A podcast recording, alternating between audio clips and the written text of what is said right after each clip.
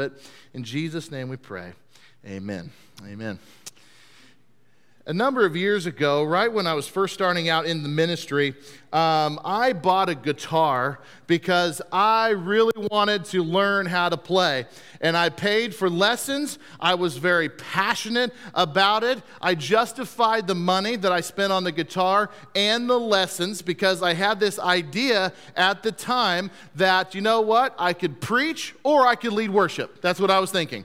I just thought, I'll just do both. And so whatever church the Lord led me to, if they needed somebody to lead worship, I could do it. If they needed somebody to preach, I could preach. That was my thinking at the time. And when I first got this guitar, let me tell you, I put it on a stand right in our living room. And the last thing I did before I went to bed was play the guitar. The first thing I did was when I woke up is play the guitar. And any opportunity I had throughout the day, I would play the guitar. It was always close by. I would grab it. And after a little while, I got pretty good with about 2 chords. And I was pretty awesome with those 2 or 3 chords.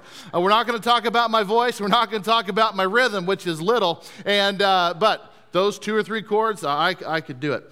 But you know what? After a while, as time went on, playing that guitar every day just wasn't nearly as exciting to me as when I first got it. Eventually, I stopped messing with it all the time. I would only pick it up a couple days a week. I would often go to bed, not even think about it. I'd go through a whole day or two, not think about it. And soon, I wasn't even messing with it at all. Weeks would go by, and I wouldn't play it at all. And so my wife finally put it into a closet. And I guess it was a good move on her part. I understand where she's coming from. If you're not ever going to play it, it doesn't need to be in my living room. Okay, any wives can relate to that? And so she put it in the closet, and eventually I sold that guitar, but not before it spent the better part of the next 14 years in the closet, okay? I think it's safe to say, and I'm making, I believe, a safe assumption about the people who are in this room today. I think it's safe to say that all of us have in some closet somewhere in our house a forgotten passion located there. Now, maybe that's some old exercise DVDs. Does that ring a bell? Anybody got some of those in the closet? How many of you got box of pictures? And you're like, one day I'm going to scrapbook these things. And then you never got to it. Some of you are like, yeah, that's me. You ever started a book? And then now that book is in the closet because you got a couple chapters in and you just didn't finish it. And I'm not trying to come down on anybody because I'm a personal believer that not everything we start is honestly worth finishing. I've picked up plenty of books and I started reading and nope, that's not worth finishing. I'm not going to invest the time. But here's my point. And why I'm telling you this is because I see this kind of stuff when I read chapter 19 of the story. But my point is this. Don't ever allow God to be put in your storage closet of forgotten passions. That's not where God belongs. And God is either going to be the big thing or he is nothing. God is either going to be the big thing or he is nothing. This week, we're moving into chapter 19 of the story, and that is the overarching theme that I see all over this chapter. God is going to be the big thing, or he's going to be nothing, and that resonates in my life, and I hope it resonates in your life as well. Please turn over to page 263 in your storybooks. That's where we're going to be today, and if this is your first time with us, we are so thrilled that you are here. Let me tell you what we're doing. We're going through a series called The Story, which basically means we are going from Genesis to Revelation over the course of 31 weeks together. We're using this resource here called The Story, which is large portions of the Bible, word for word, arranged chronologically, arranged in 31 chapters. And it has been a really good series for us as a church. I love it when I hear stories from you all of like, I've never understood the Bible till now. Or like, I never understood how this related to this, and I see dots are being connected that weren't connected before. I'll tell you, as your pastor, that blesses my heart a lot. I love hearing your stories of what God is doing through the story.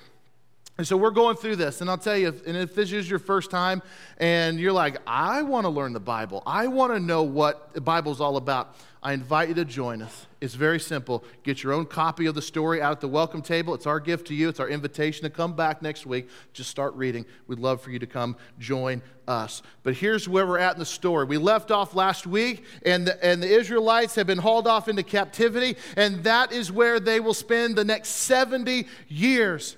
And outside of Daniel, Shadrach, Meshach, and Abednego, who we learned about last week, it's pretty much all dark. Those are the few. These four guys are like the only bright spots in this 70-year captivity when they're away from their homeland, which we know is the Promised Land, Jerusalem. And here we are, 7 decades later, in chapter 19. They've been in a dark tunnel. But in chapter 19, we begin to see that there's this little light at the end of the dark tunnel, this little light, this little glimmer of hope, and that's how chapter 19 begins. So if you would, page 263, this is the same as Ezra, chapter 1, verse 1. In the first year of Cyrus, king of Persia, in order to fulfill the word of the Lord spoken by Jeremiah, the Lord moved the heart of Cyrus, king of Persia, to make a proclamation throughout his realm and also to put it in writing. This is what Cyrus, king of Persia, says. The Lord, the God of heaven, has given me all the kingdoms of the earth and has appointed me to build a temple for him at Jerusalem in Judea. Do you understand what he's saying? This is not a God-fearing man. This is not a leader of the Israelites, but he says, God appointed me to build his temple. Interesting. Any of his people among you may go up to Jerusalem in Judah, and build the temple of the Lord, the God of Israel, the God who is in Jerusalem, and may their God be with them.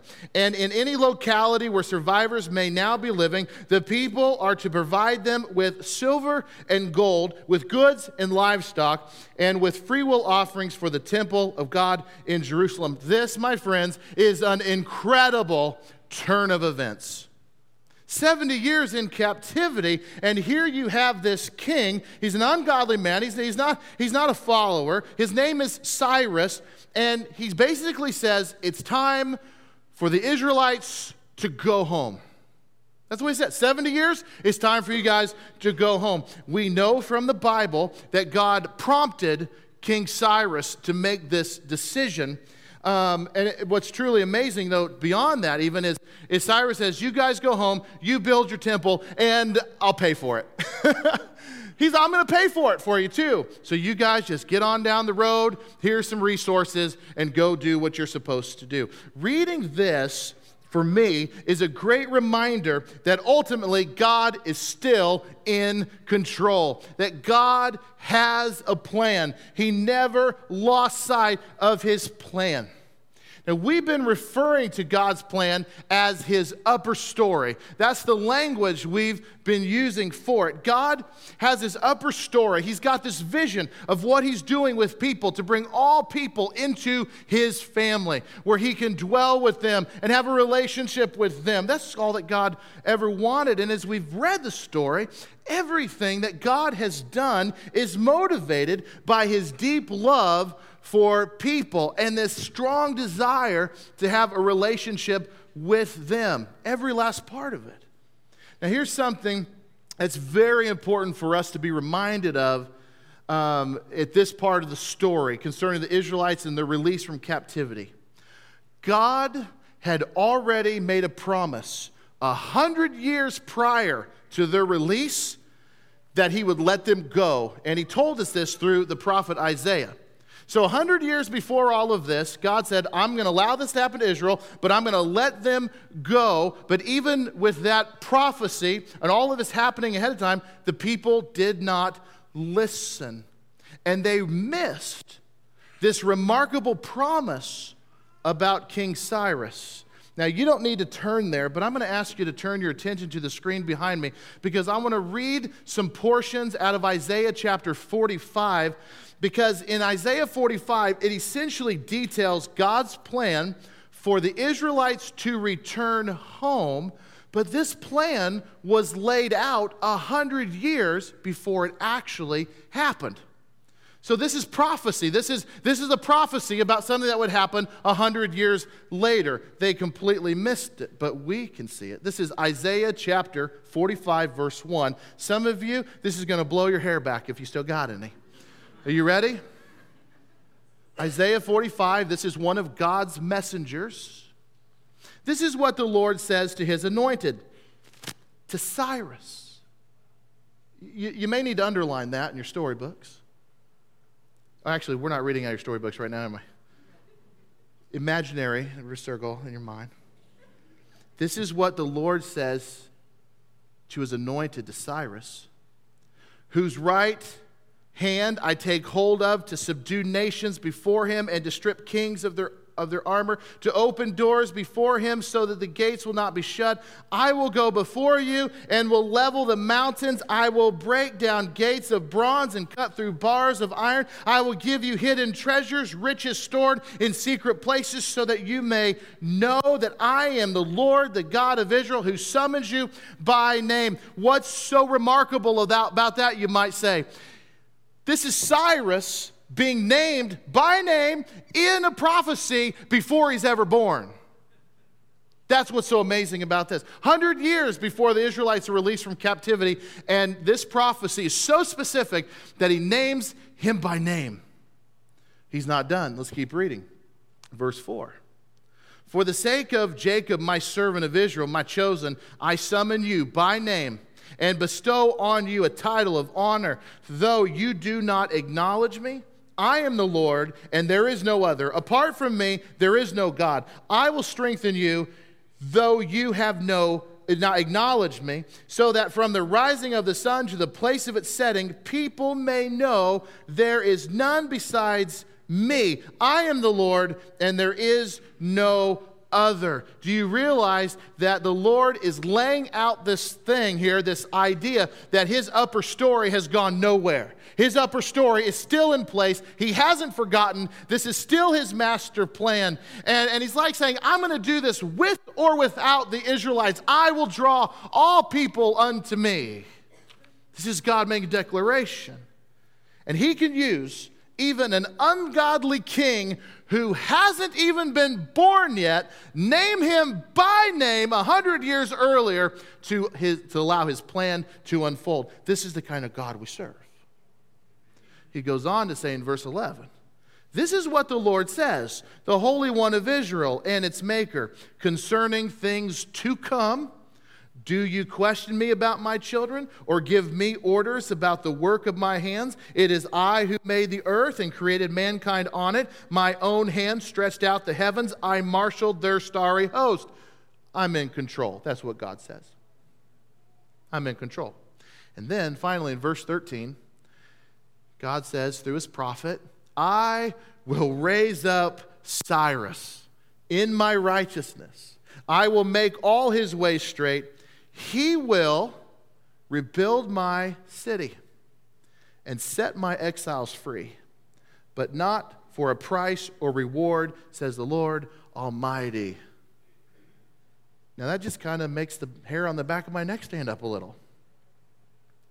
Did you know that biblical prophecy was so specific?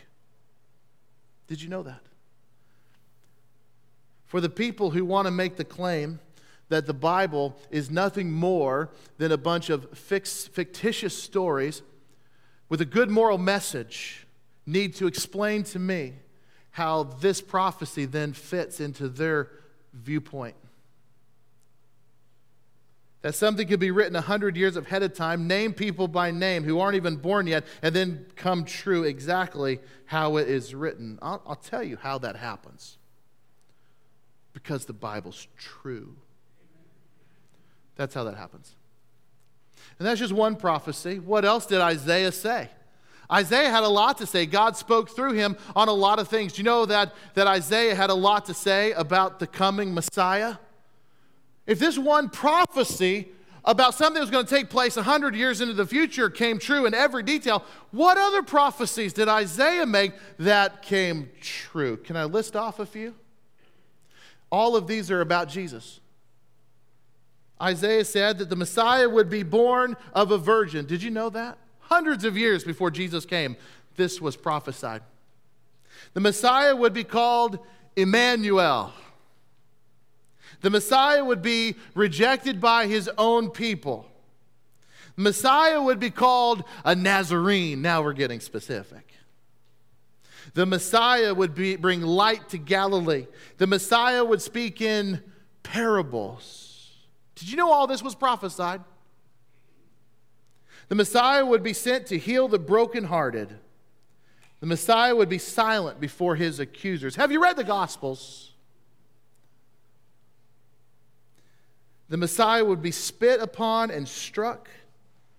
The Messiah would be crucified with criminals. The Messiah would be buried with the rich. Jesus was put in a rich man's tomb. And the Messiah would be a sacrifice for sins. Every single one of these prophecies from the book of Isaiah came true. How is that possible? Well, there's only one explanation. That the Bible is true. And if the Bible is true about that, what else is it true about? So, just like God had foretold 100 years before, the Israelites, they are freed from captivity. That's what chapter 19 is all about. And now they start to head home. And we learn from the Bible that there was about 50,000 Israelites who decided to leave their land of captivity and make the 900-mile journey back to Jerusalem. And they went there with this renewed sense of mission, this renewed sense of passion. And you know what the first thing they did when they got there? They got out an old copy of the law because they didn't know what it said any longer. And they got an old copy of the law of Moses that contained all of the laws that governed the people. We're going all the way back to the time of wandering. Do you remember the 40 years when God established his tabernacle and gave the people all these guidelines for how to live in relationship with him? They got that book out, and they began to learn. And they started with God's priorities, and they had to reacquaint themselves with all the things that God wanted them to do after 70 years of captivity and several centuries away from not following him before. So they did that. And then the next thing they did, the Bible tells us, is they rebuilt the altar of the Lord, and they started making sacrifices on it. Why would they do this? Well, it's a direct connection to what they were learning from the law of Moses, and it's important because they learned when they read God's word that they needed to make an atonement for their sins, and how God set that up is through animal sacrifices, the shedding of blood as a means for atonement to be right before God. So they started doing that. And then guess what else they did? They began to work on rebuilding God's house. His temple. This is the temple where God dwelt with people. It's right smack in the middle of Jerusalem. It's up on the Temple Mount. It's a physical reminder. Every time somebody went up to the Temple Mount and they saw the temple, it was a reminder that God dwells with his people, that his presence is there. And so they began to rebuild the temple. So do you start to see that we're going backwards to how God wanted it?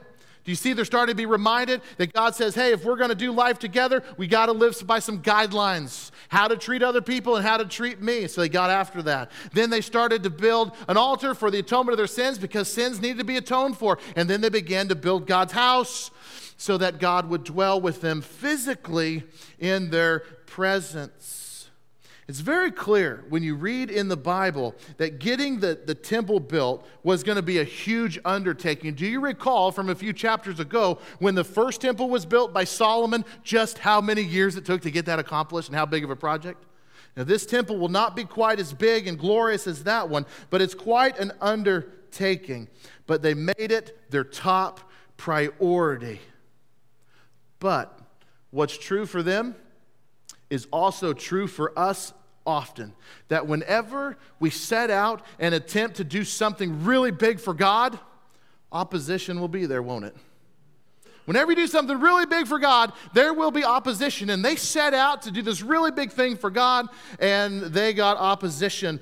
There were people from all over the area that tried to stop this project. Day after day, they created interference for the Israelites.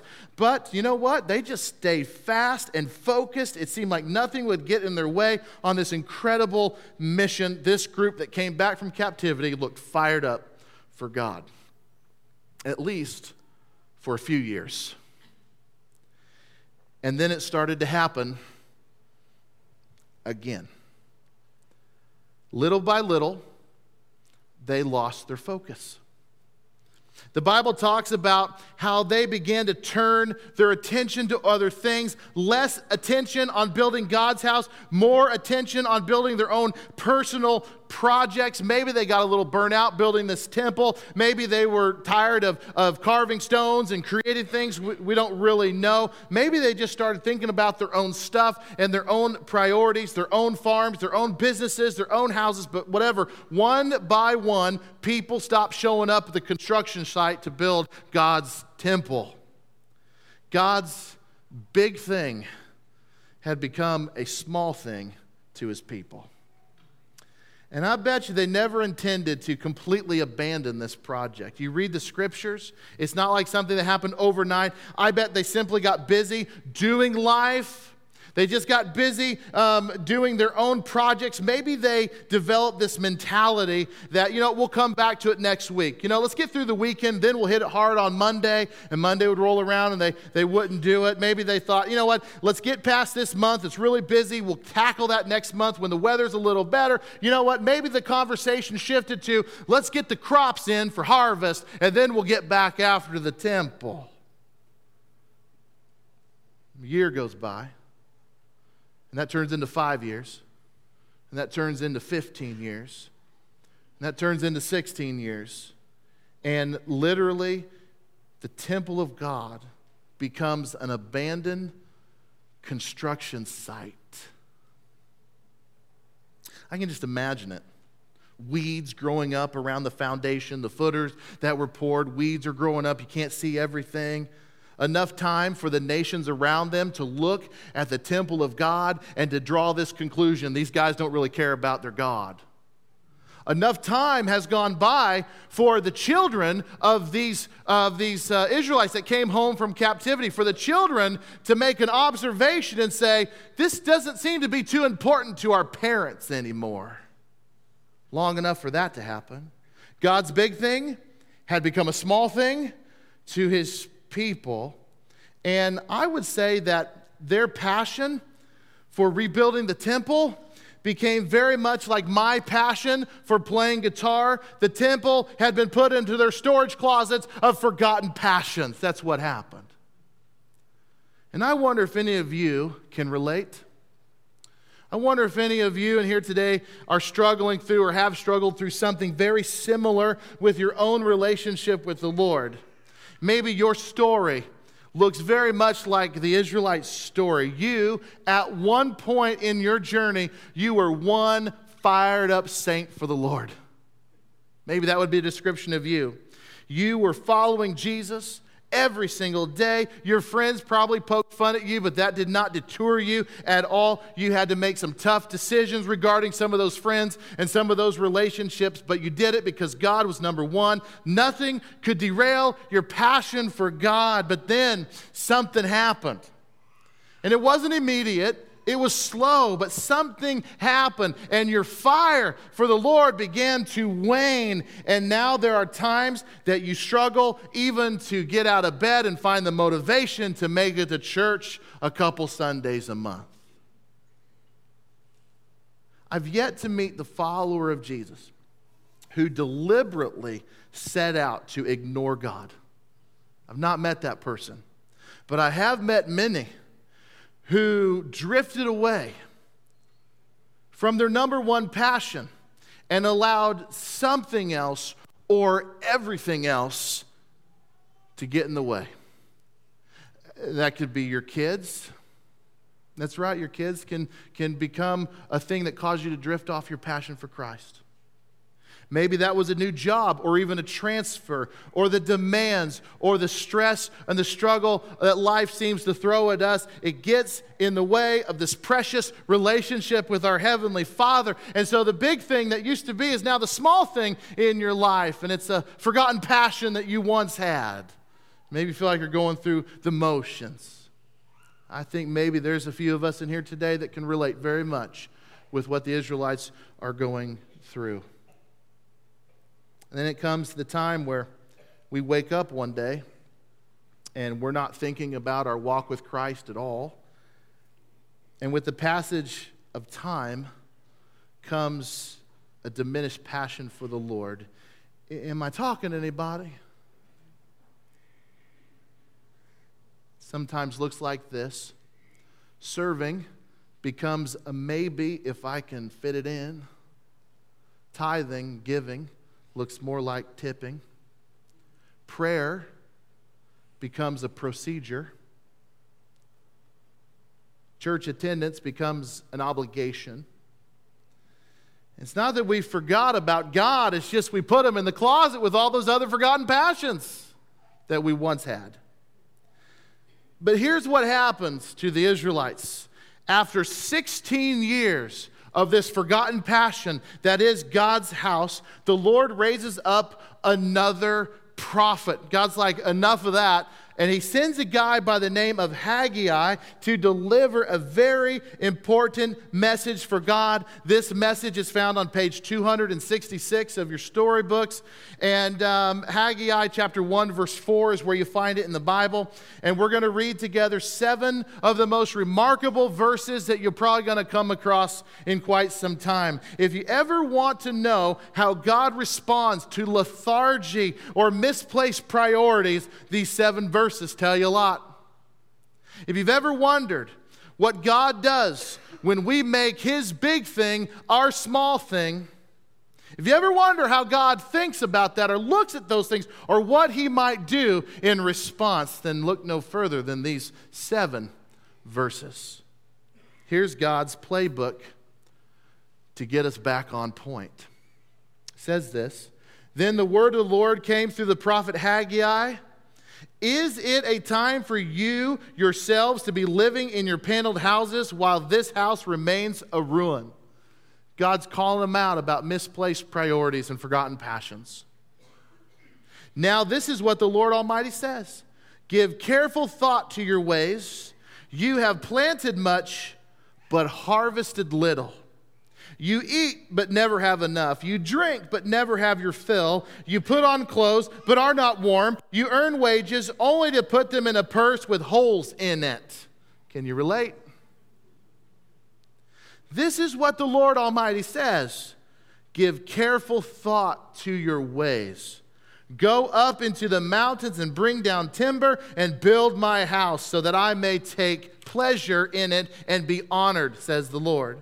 "You expected much, but see, it turned out to be little. What you brought home, I blew away. Why, declares the Lord Almighty, because of my house, which remains a ruin, while each of you is busy with your own house." It's God saying, my big thing became your small thing, and you wonder why nothing's going well. "Therefore, because of you, the heavens have withheld their dew and the earth its crops. I called for a drought on the fields and the mountains, on the grain and the new wine, the olive oil, and everything else the ground produces, on people and livestock and all the labor of your hands." You know, when we refuse to pay attention to God and stick him in a closet full of our forgotten passions, he has a way of getting our attention. And I could not speak to all the ways that God gets our attention. Sometimes they're quite scary.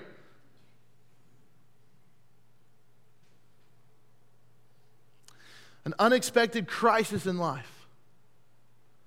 A drastic... Could these be times when God really wants to get your attention? Now, friends, don't misunderstand what I'm saying. We also live in a heavily broken world. This world is cursed. You know that, right? The Bible says that. It won't be right till Jesus returns. Sometimes we suffer the consequences of living in a broken, sinful place, full of disease and sickness and things that aren't right and sin. And then there are times when God allows things to come into our lives because he's trying to wake you up. It seems very clear in the New Testament what this is all about. James, the half-brother of Jesus, wrote about this in the book of James. He says this, "Consider it pure joy, my brothers and sisters, whenever you face trials of many kinds, because you know that the testing of your faith develops perseverance." You know what else he's saying? It's not an accident. There's a reason, because God's a very on-purpose God. "Let perseverance finish its work so that you may be mature and complete, not lacking in anything." God withheld his blessings from the Israelites because they had stuffed him in a closet of forgotten passions. And so God withheld the blessing. Randy Frazee, you'll notice his name is on the front cover of your storybook. He's one of the guys that helped put this together. He has a quote, and I love it. He says this, "When our priorities become more important than God's, our lives are marked by futility." I believe there's a lot of truth in what he is saying in that quote. God loves you, and he refuses to let you drift away. So sometimes hard things come because it's like God saying, "I refuse to let you go." And I wonder how many of us feel the same way about our loved ones and our friends, like, "We're not going to let you go." And wonder if somebody hasn't shown up in a while. Have you called them up and say, "We miss you, we love you, we're not letting you go. Where are you?" You see a brother or sister engaging in some things like, "I'm not going to let you go." This is God's way of telling the Israelites, "I'm not letting you go. I'm not letting you go." You're hearing God's heart for these people. I believe there's a lot of truth in what is happening here, and it relates very much to our day. Well, you know what?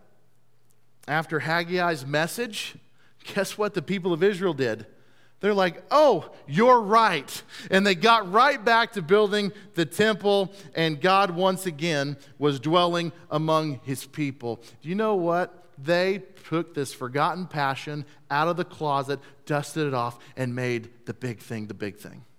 And they got right.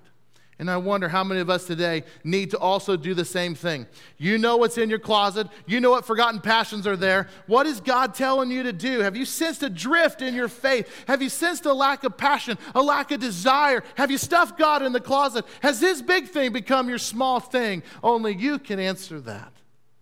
C.S. Lewis said this, and I love this quote. He says, "If we put first things first, we get the second things thrown in. But if we put second things first, we lose both the first and the second thing." I think he's trying to say, in another way, what Jesus had already said in the book of Matthew chapter 6. Jesus said this, "But seek first his kingdom and his righteousness, and all of these things will be given to you as well." What are these things? Well, you got to read all of chapter 6 to learn what those things are. But all the things we desire to have and the things we work for and the things that get pushed in front of God, Jesus is saying, if you will just seek me first, all these other things will happen for you too. I think it's okay to lose a passion for playing a guitar. I'm at peace with it. I sleep just fine.